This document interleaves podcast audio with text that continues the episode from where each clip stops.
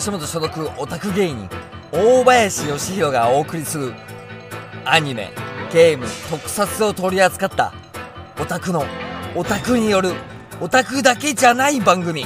それがオタクマニアックス略しておたまにおたまに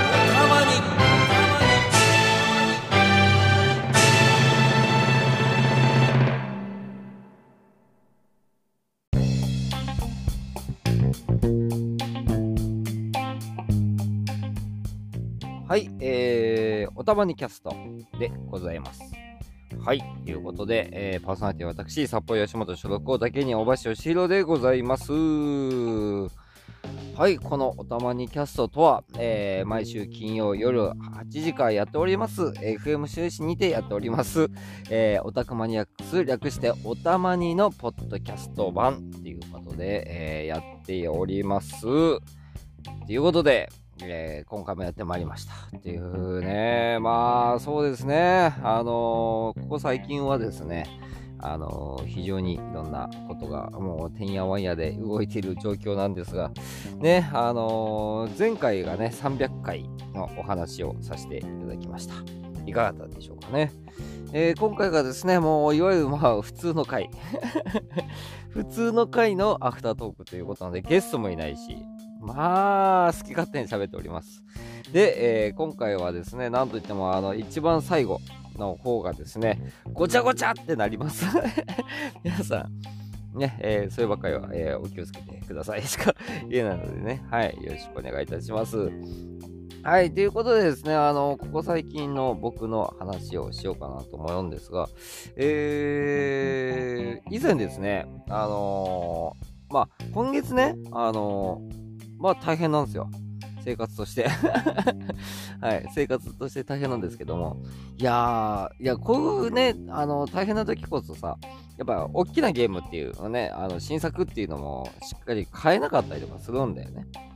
で、えー、は、どうしよっかなと思ってて、今月、いや、でも、ちょっとね、あの、お金使わないようにしようと思って、あの、ゲーム実況とはまた違う時間の時にはですね、あの、ゲームをダウンロードして、ね、あのーまあ、体験版ですね。体験版をやって楽しんでるんですけども、いやー、その体験版の中でも、まあ、何やったかというと、まあ、ペルソナ5の、えー、スクランブルですね。あの、いわゆる、まあ、ペルソナ無双と言われるようなゲームなんですけども、えーそちらの方ですね、体験版を落としたんですよね。で、やったんですよ。今、後悔でしかないです。めっちゃ欲しい。いや、これね、やったことない人ね、やってみて、体験版でも結構楽しめます。結構楽しめますっていうか、あー、ペルソナやってんなー、みたいな感じなんですよ。あのー、RPG じゃないですか、もともとって。だからね、あの、無双にしたらどうなんだろうなっていうふうに思ってたんですが、ちゃんと、ちゃんとペルソナやってました。はい。なのでね、うわ、もうストーリーもね、ちょっとね、面白そうなんですよね。いや、だからね、これはちょっとね、自分の中では今非常に悩んでおります。はい。ペルソナやりたいな。でしかもね、その無双系のペルソナだと、あのーまあ、今、こうやって言えるのもあるんですが、あのーペルソナって、まずゲーム実況、ゲーム配信まず許してないんですよね。はい。で、無双系ってあんまり、そうだね、配信向きでもないんですよ。うん。ってことを考えると、もう仕事ではなく、本当に自分のプライベートで楽しむようなゲームということになりますから、そう考えたら、まあ、気になる。あの、皆さんもね、ぜひ、あの、気になるゲーム。えー、ね、あの、もうね、言葉が詰まるぐらい気になってます。はい。言葉が詰まるぐらい気になってます。ということで、えー、改めましてね、えーおたまにというのはどういうものかと説明しますと、えー、まあ、アニメ、ゲーム、特撮を取り扱った、えーラジオ番組でございます。そして、えーたくさんのスポンサーの方に、えー支えております。えー愛知県半田市有限会社松島商店、愛知県半田市有限会社トカ自動車。愛知県半田市山根株式会社。愛知県西尾市株式会社タクス。北海道当別町。N 山内。北海道小樽市中古車販売カーバンク。北海道小樽市ライブシステム株式会社の提供でお送りいたします。はい。はいということで、えー、ねあのまあまあまあ頭の中がですね、えー、僕の中では完全に ペルソナ5にね、えー、飲まれておりますけど実際俺クリアしたんかなっていう風に考えると俺してないんじゃないかなっていう。最後の山のところで俺したかな？してないかな？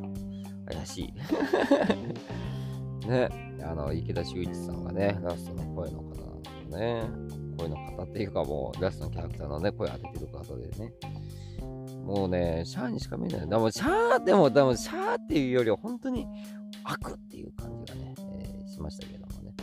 ということで、えー、今回の、えー、曲1曲目はですね、えー、まあ、前回、先週のですね、おたまいの方でもかかりましたけども、はい、ニール・セダカさんのね、あの、いろんな話をさせていただきました。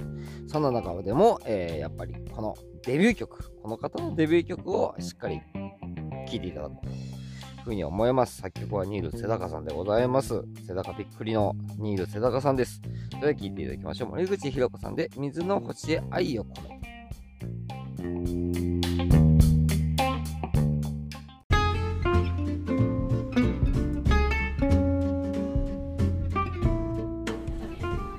さあということで、えー、本日もかなり来ていただきありがとうございます。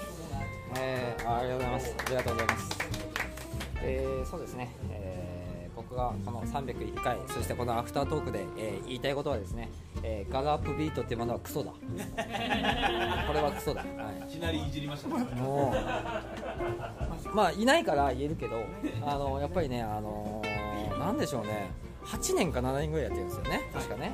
バカだなと思ってるんですよ僕の中で、うん、もうねまあしね言葉ではねコンセプトとしては素晴らしいんですよ。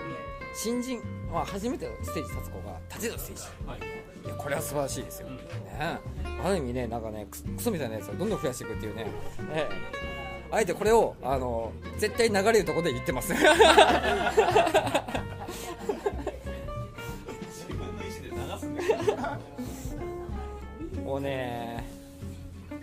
まだ前回のやつまだ上げてないんですけど、上げてないんですけど、はい。あのはいパソコンがね調子が悪くてリアルね。リアルなやつでね。ちょっとやっぱねあの最初ね携帯でねそのポッドキャストの編集しようとしたんですよ、無理なんですよ。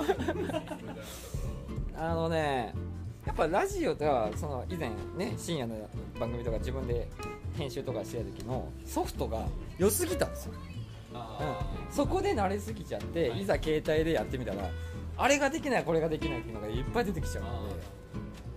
そしたら同じその音声編集アプリを3つ4つ落とさないっていう状況同じことやろうとなると。でそうなってくると嫌になってくるんですよね。だんだんとね、でこっちではうまく編集できて音源できるんだけどこっちのアプリで変更しようと思ってやろうとしたら全然読ま読まないとか。はい、でこっちで読んだんだけど編集してさあできたとしたら急にアプリがバーンと落ちるとか。あのねパソコンでやった方がいい。本当に。本当に思う。今になって思った。であの WAV じゃなくて MP3 でやろうっていう。めっちゃ重い いや必要か必要じゃないかって話したら全くもって必要じゃないよ。何言ってんの？全くもって必要じゃないよ。ただただ通算いじりだな。そうそうそう。通算って誰だ？え ー、ただただ言いたかっただけです。はい、どうせだって雪まつりに行って行ってきたんでしょ？っていう話ですから。雪まつりであのあれでしょ？声優さん来てたでしょ？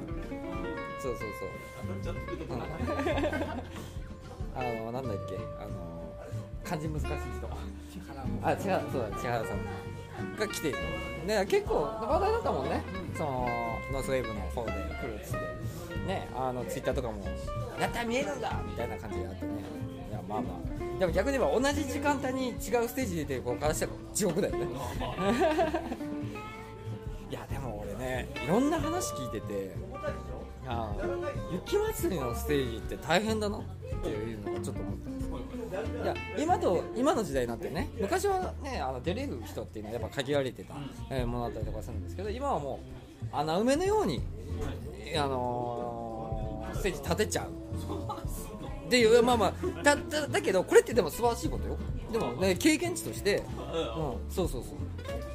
ああ言葉はああまあまあねそこはね。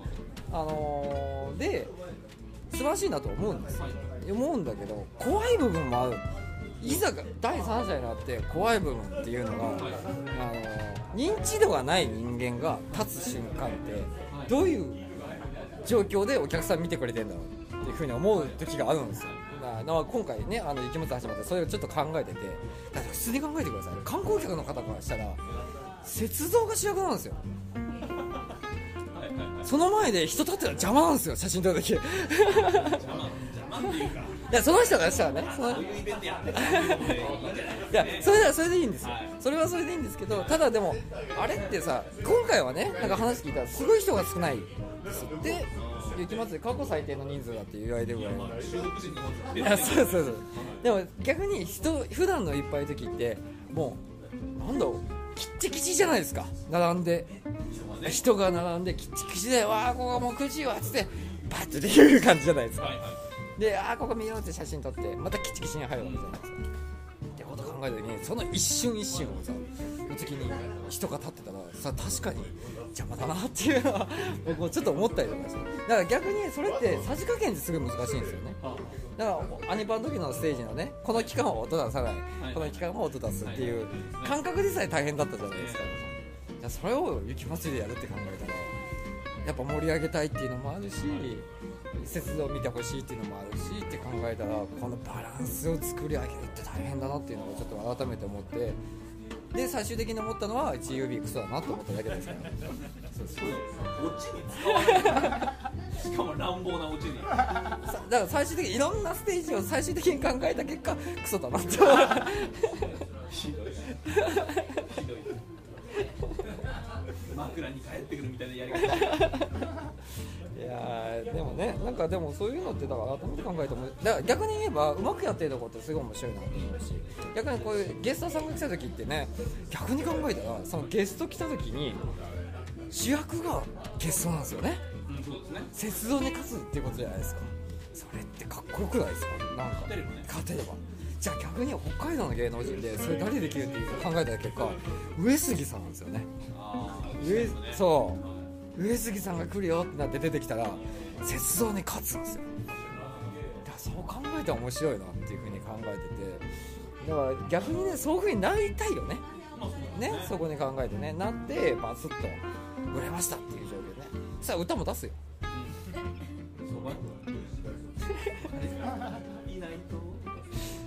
まあ撮ってんの。撮ってかまだまだあれねあれはね見ないですけどただ僕はあの9時間僕はやりたいなと思ってますから。ねそれで昼さっきも言いましたように昼をズバズバってもうもうねいろんな人を決定回すような、えー、ズバズバ来ていこうかなと思っておりますし。ねみんな畑仕事がしている人とかいろんなそのドライブしている人が聞いてくれるようなラジオをねバスッと9時からやってね。ついつも合うようで合わないね そこでバスッとやって、はい。はい。ね最終的に歌そうそう。名言を言ってから歌う。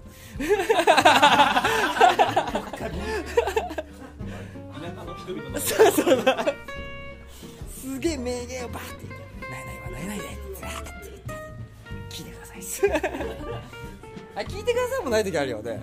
スラッと言う。スラッと言う時あるよね。いやーいつかね大林義弘賞もねやりたいなと思いますからねワンマンションやるワンマンションもディねナーショーとかいいディナーシーやってたよね。ややってたよ。ねやってましたよ。12月ねやってたよね。そこで公開でやってた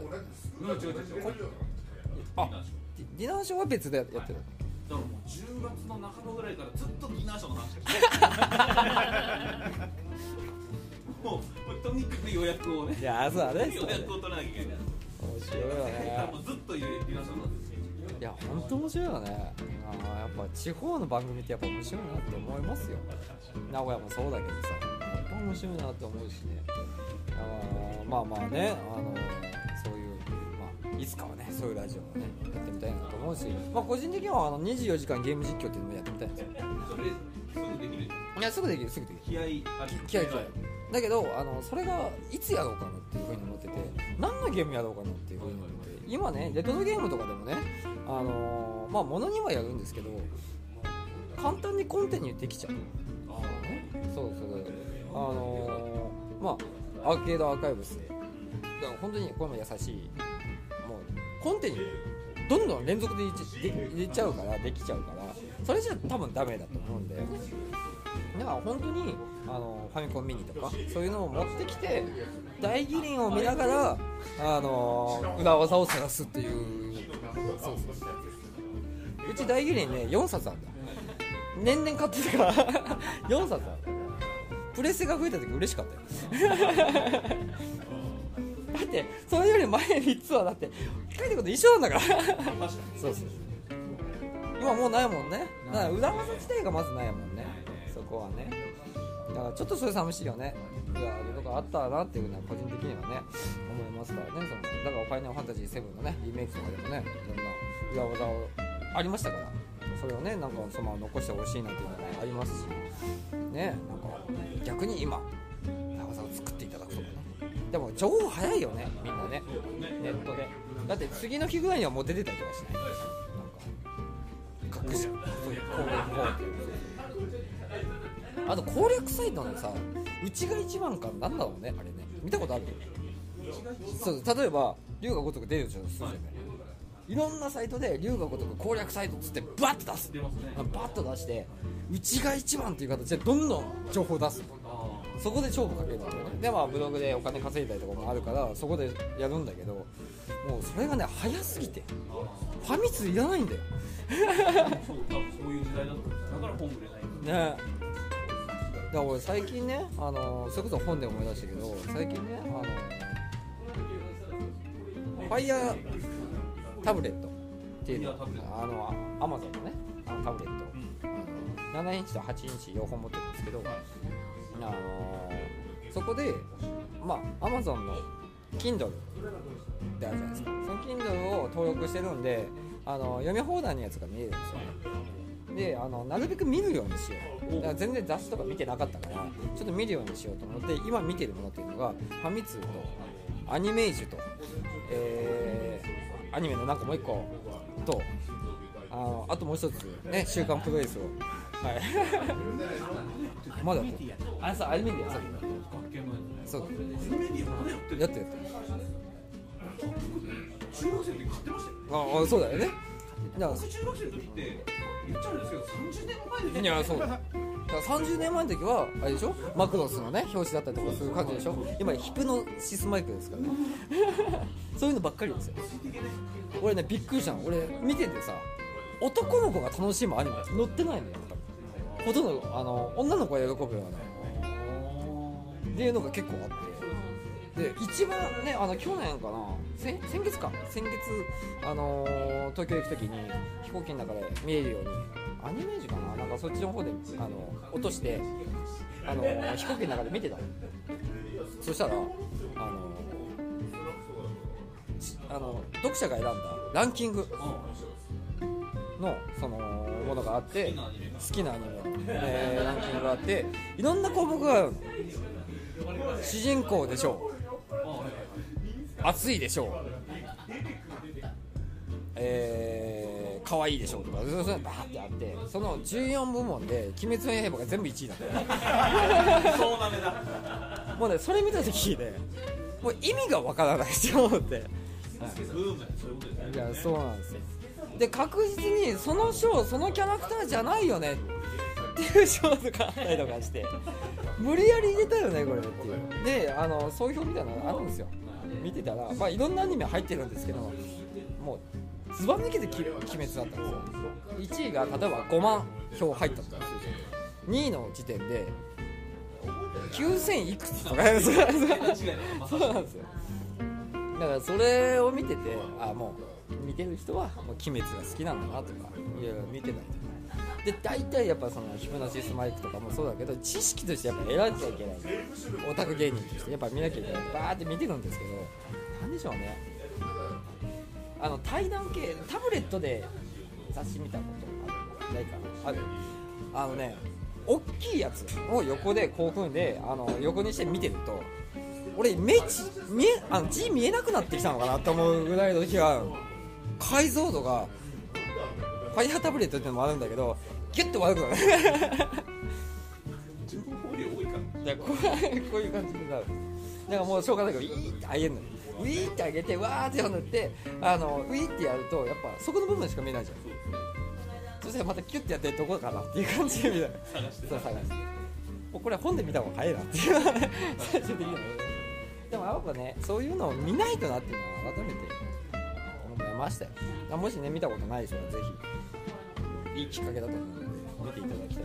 あのシュープロは本当に文字なんて見なくていいです。もうパラパラでいいですあ首絞めてるわ。追加の定石いやーねだからそういうねでもなんかきっかけだよねそういうのもね。あの自分でも買わないって言ったらちょっとおかしな話なんだけどもあのやっぱりその読み放題っていうサブスク。だからこそ見るっていうのもあるじゃない。ででもそれきっかけでいろんなもの見る。だからねその中でもやっぱいろんな節あるからあのねこれ言い方すごい悪いけどこれ買わないなっていう本もある。買わないけど気になるなっていう本がそれが iPhone の使い方っていう本で俺 iPhone じゃないし。買わないよね。だから多分そのお年寄りとかね慣れてない人用の間とは思うんだけど見るじゃない。ホームボタンです。もう説明書じゃんそれって話なんで。使い方じゃなくて画面戻したい時はここのボタンを押しましょうって分かっとるわって話だからねまあ今のおじいちゃんと知ったすすごいよね今 iPhone はね、うちの親父なんてもうずーっと映像見てるからね YouTube とかの問題じゃないですからあ Hulu、Netflix いろいろ見てますから。すごいですよねいろいろあってねごいですよ。一番困るのはねオタク芸人って言ってる息子がねいるわけじゃないですか。喉乾いたなと思って水水筒に入れようと思って、あのー行くわけですよ。いあのリビング行ってわーってやるじゃないですか。アニメ見てるんですよ。父親が一人で。アニメ見てるんですよ。パッと見た時に何のアニメか分かんないアニメ見てるんですよね。分かんねえのハイレベルな全く分からなくてなんだこのアニメ全く分かんない。の本当に。いやそう。話を聞いてるとね。だからだからさ普通アベマ t v とかねあるじゃない？アベマの方でね。あれ見るときってさ懐かしいものなのねチャンネル。どこ見てるんだったら分かるの。うちは最先端のを見てるから。あ何のアニメだこれ。全然分かんない。全く思ってお父さんにあの映画そのアニメの映画に誘われて行くぞって言われてガルパンガルパンだすごいお父さんだよねあハードディスコ渡される俺見てないよって言ったらハードディスコ渡される一日全部見た一日とかねだからさありましたねだからもうねなんかね大変なんですよだからそう思ってだから親に聞くときあるからねこれ何のアニメなのっていうだからでもね俺ねあのーうちの父親にねびっくりされたことがあってまあびまあ発言にびっくりしたことがあってあのこれもうラジオでも言ってんだけどうちの父親桜大戦好きはいはいはい。でで桜大戦が好きで、あのーこの前新作が出たんですよ、はい、であのプレステ4もしあれだったら貸すよ。やりたかったら貸すよっていうふうに話したらあのいやいいと、あのー桜大戦はあのー別にゲームやりたいと思わないから。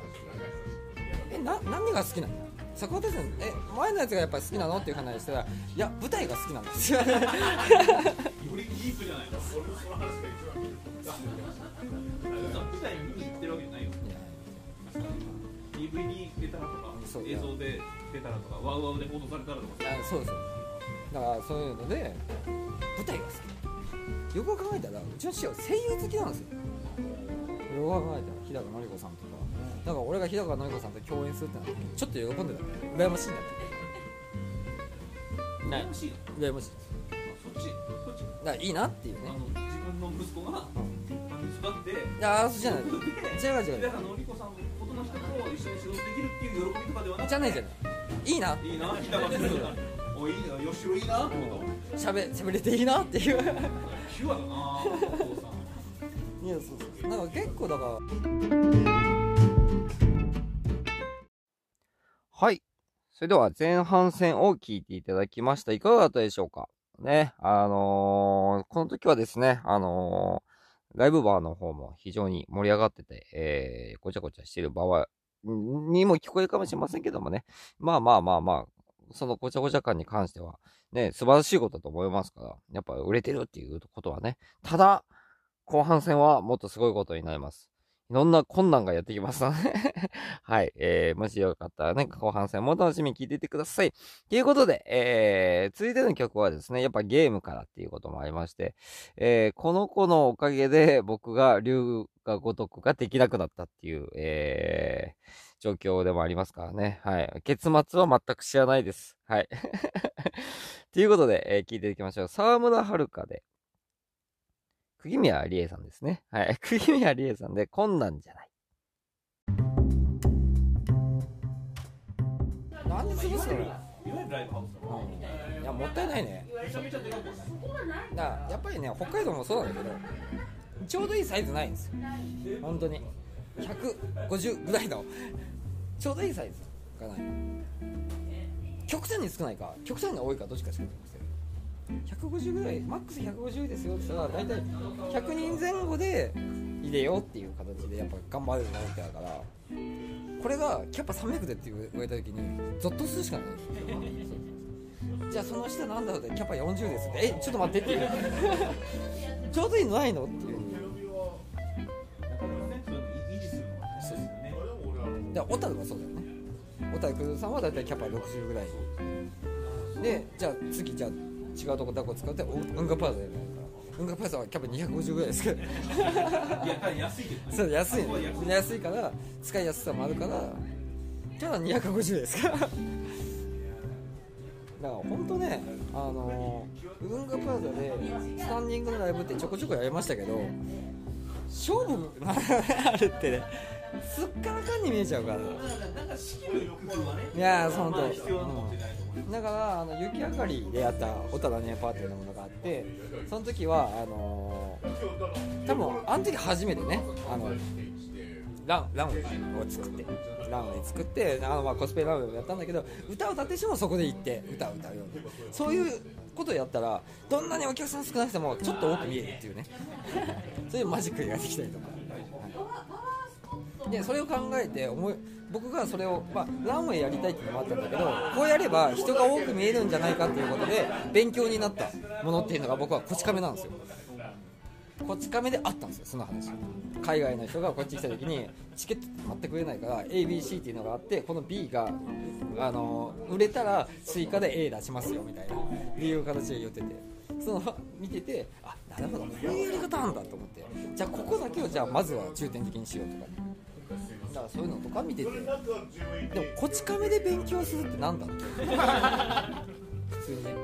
げ勉強することいっぱいありますよ。いろいやあるけどいやいやそれはね GI 上とかさそういうのはそこで知ったよ俺。そこで知ったよ。教科書レベルですよ。あんなにバービー人形の勉強するもんないよね。歴史から語り出しますからねあれ何なんだろうね。あのなんだろうあの70巻な60巻ぐらいか。60巻から80巻までの間あれの中の何何なのかっていうのは。趣味人全開いやー本当にね。だから90巻ぐらいになった時にたまごっちとか。一番俺が「こち亀」の中でこれ最後まで読めねえなと思った話が2個あって1個がジーパンの話ジーパンのオタク要素うわーって入れて全然わかんない。あとアロハシャツ。アロハシャツのこれがいいあれがいいっていう。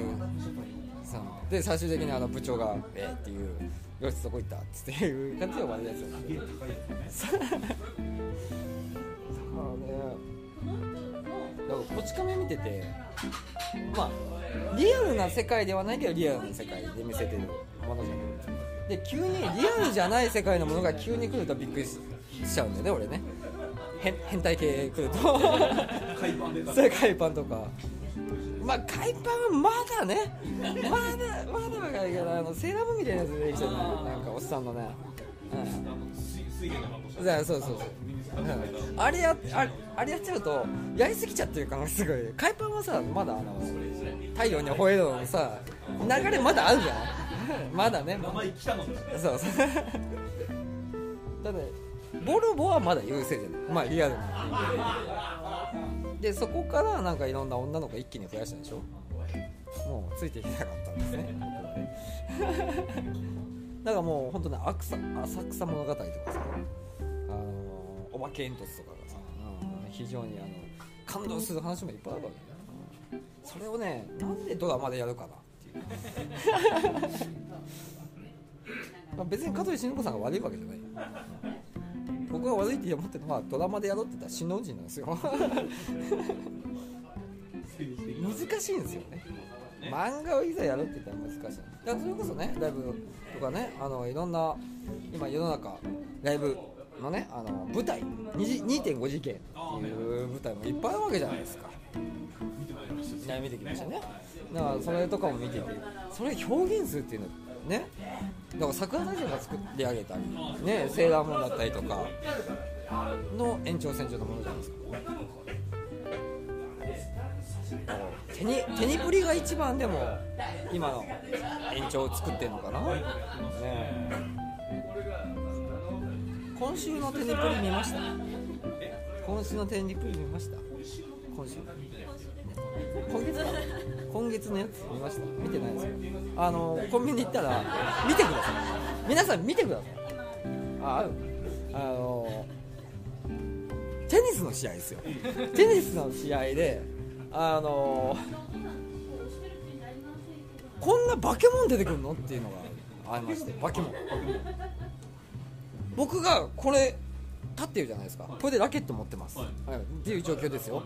あの人の大きさ。これなんですよ。僕の大きさはこれです。その隣に立ってる仲間はこれです。それあれかな？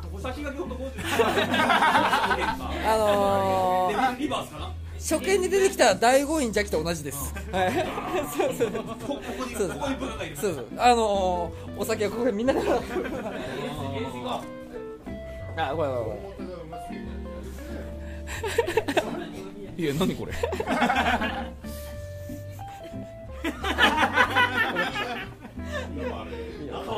これやばいでしょ。しかもなんかキャラ小太りこれを僕はツイッター見てて急にこいつが今し今回のテニプリすげえって言ってパッと動画あの写真上がっててパッと見たらなんだこれ。い進撃の巨人 いや進撃ですよ本当に。進撃ですよ。あれ最終的には相手でバッバッっていうやつですよ。い。いやーもうびっくりしちゃった。まあ前後が非常に気になりますね。ねあのシーンだけ見るとねよくわかんない。よくわかんない言っててもわかんないですそれはまずいだからまださそのスネークだったりとかねその技だったらわかる正直わかんねえあそこまでやっちゃうとだからそういうのがねなんか昔はでもそんな多かったからね、正直ただいまですねあのまあこうお店もやってますからねカラオケもやりますよね歌ってこようか。歌おうか。な面白いよあのー、ガンダーラを。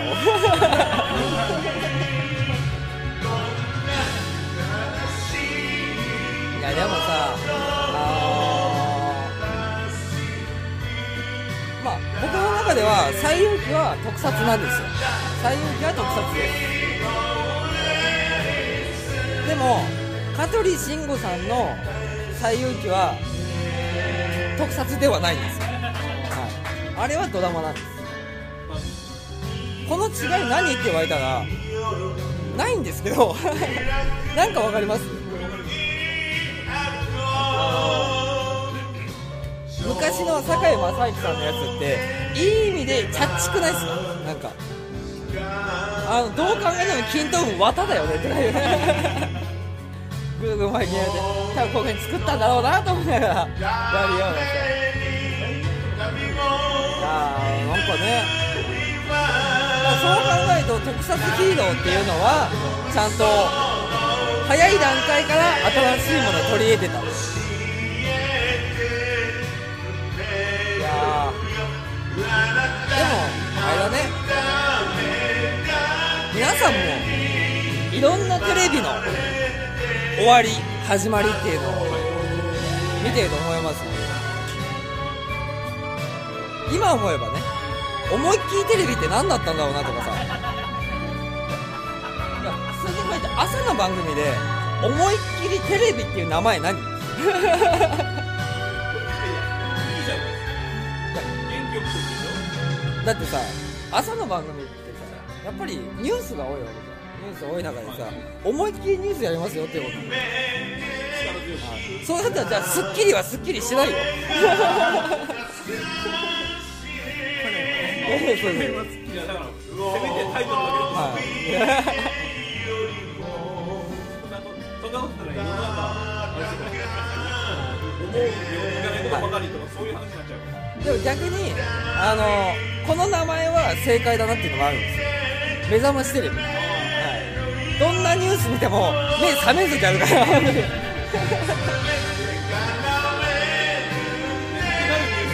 やそうです。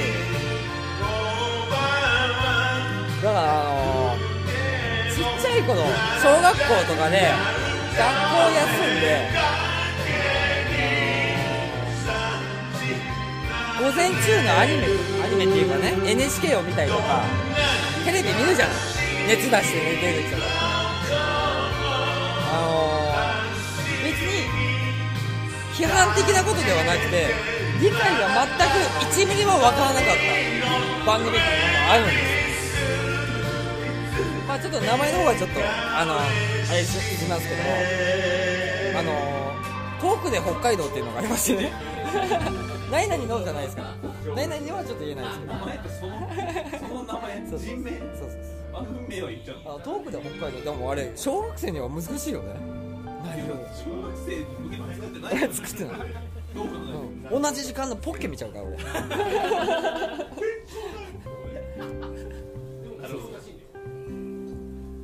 ハヒフケホポッケってなんだろうと思ったでも俺もそうあの大人になってから気づいたけどその障害の方に向けた番組だったんだねあれ。知らなかったんだよストレッチマンもそうなんだよね。知らないで見てて。でただただねその熱で休んだりとかえー、未だに覚えてるのはやっぱりあの朝9時から始まる恐怖の、えーお話の国、はい、お話の国っていうねあの NHK やってたんですよ。人形劇みたいなのやってたんですよ、はい、人形なんでみんな顔真っ白なんですよ。血の気もないんですよね。で目も鋭いんですよ。それでなかなか暗い話やる時があるんですよ。女王様が気に食わないやつをナイフで刺しましたピャッっていう話もあるの何それでしょ？NHK NHK だから本当にあの怖いグリム童話じゃないけどそういう形でやってる。やめて。まあねも表現ないのはしょう。がないですよう NHK ってでも結構だからああそうね。ひょっこりひょうたん島とかねやってるかプリンセスプリンクらああった。ああったあった。頑固ちゃん頑頑固ちゃん。頑固ちゃんもそうですちゃんななんかちょっと違うな。あれあれうんそうあれだけ着ぐるみ。まなんかぬいぐるみか。ああああまあね。まあねそうだ。だからもうだからよくさジェネレーションギャップってさええあのーよく特撮で言ったりとかね。俺よく言うじゃない。意外とね、あのーお母さんと一緒でもジェネレーションギャップって出てくるんだよね。ニコニコプンの人もいるし。お兄さんが誰かっていやそうそうねからそういうのってなんか不思議だよね。僕ロンパールームお姉さんうつみどりさんですからね相川金が奥さんであああはい。僕幼稚園ぐらいだから俺ドレミファドーナツとかもわけよ。わかわかんない。全然懐かしい懐かしい曲だじゃあこれで田園歌ってこうか当時の歌ってこうかジャッタがジャッタが歌ってるだ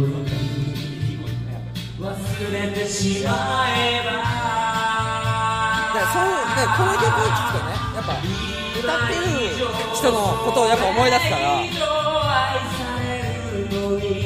バカレー食べたいな。って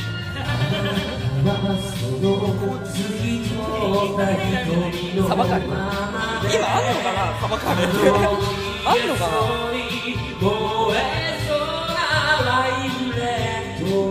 しっかり入ってる。いやまあまあねでもそうそう時間なので。あれですけということで、えー、また来週もぜひありますので。あの遊びに来ていただきたいなと思いますので、えー、今日は本当に皆さんありがとうございました。そして、えー、ライブキムさん稚内で頑張って。ね。いつ行くの？まだ正式になってああ大変だね。いやぜひ頑張って。俺もねそれ見た時にね稚内のライブハウス探したの。ない。ない。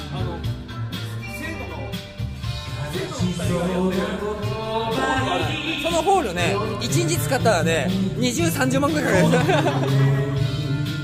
むずむずだから入場料4000円ぐらい出しら。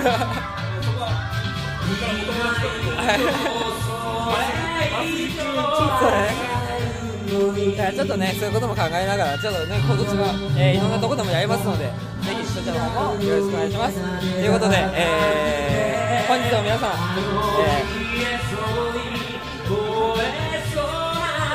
ー本当に、えー改めて、えー本日の、えーワインレッドに来ていただき本当にありがとうございました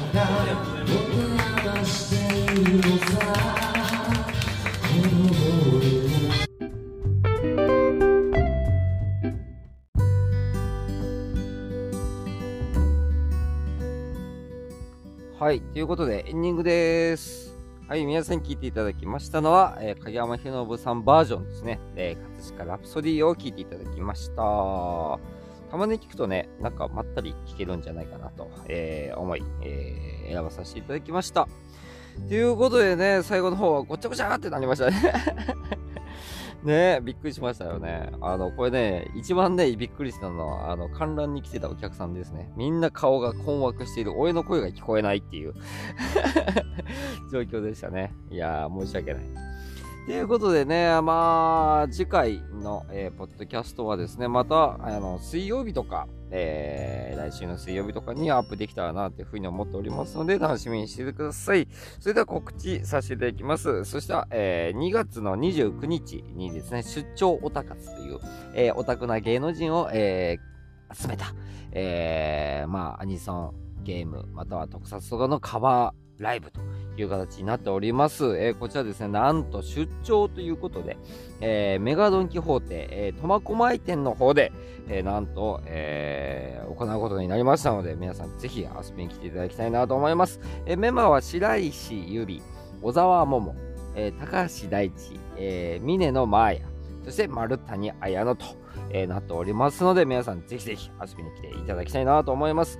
えーやっぱりね、こういうね、あのーなスーパーというかね、あのお店系ですとね、やっぱね、盛り上がらないと、えー次がないっていうのもまた悲しい、えー、サガでございます。はい。ね、皆さんぜひぜひよろしくお願いいたします。そして3月1日ですね。はい、3月1日の方はですね、えー、マルタヤへの主催ライブという形で、えーやらさせていただきます。えートークライブポンコツホームというものでございます。えーこちらですね、あのーマータイさんが、とね、僕でちょっとトークをするというのと、あとはですね、あのー、マーダイさんがですね、あの、お客さんからリクエストをいただいて、それをちょっと試験程度で歌ってみるというものでございます。はい。で、あのー、がっつり、これいけるなって思ったやつはもうがっつりや、あのー、練習して、えそれをそのまま、え、どっか、今年中のどこかのライブで、え披露するという形になると思いますので、皆さんぜひそちらの方もよろしくお願いします。そして、なんといっても、マータニさんの、えー、新曲発表の方も、えー、させていただくことになりましたので、はい、そちらの方も楽しみに、えー、来なきゃ聞けない。音源はないです。はい。なので、来なきゃ聞けないというものになりますので、皆さんぜひそちらの方もよろしくお願いいたします。さあ、ということで、なんだかんだと、えー、おしゃべりしてきましたけども、いかがだったでしょうか？はい。あのー、ね、おたまにキャストも、どんどんとやっていこうかなと思ってますので、ぜひ今後も聞いていただけたらいいかなというふうに思っております。まあ、だがといってね、あの、なんか、あの、アップしたからすぐ聞かなきゃっていうよりも、まあ、通勤途中とか、えー、帰宅途中とか、ね、あの、そういう時になんか、気が向いたら聞くっていうぐらいで全然問題ないので、皆さんぜひそちらの方もよろしくお願いいたします。はい。ということで、えー、今週のおたまには、えー、金曜日、えー、もちろん観覧、えお待ちしております、え今週はゲーム会ということなので、ちょっとゲームのことをちょっとやろうかなというふうに思っております。もちろん曲もですね、えそうですね、ゲーム番組に負けないぐらいかけた方がなと だからそう言うからね、俺がね、こういうこと言うからなんか喧嘩売ってんじゃねえかみたいなこと言われるかもしれませんが、全部言ってきますよ。僕が言ってる80%ぐらいは嘘ですからね。嘘っていうか冗談ですからね。はい。あの、勘違いしないようにしてください。はい。ということで、えー、本日皆さんありがとうございました。それでは、えー、またお会いしましょう。おたまになさい。バイバイ。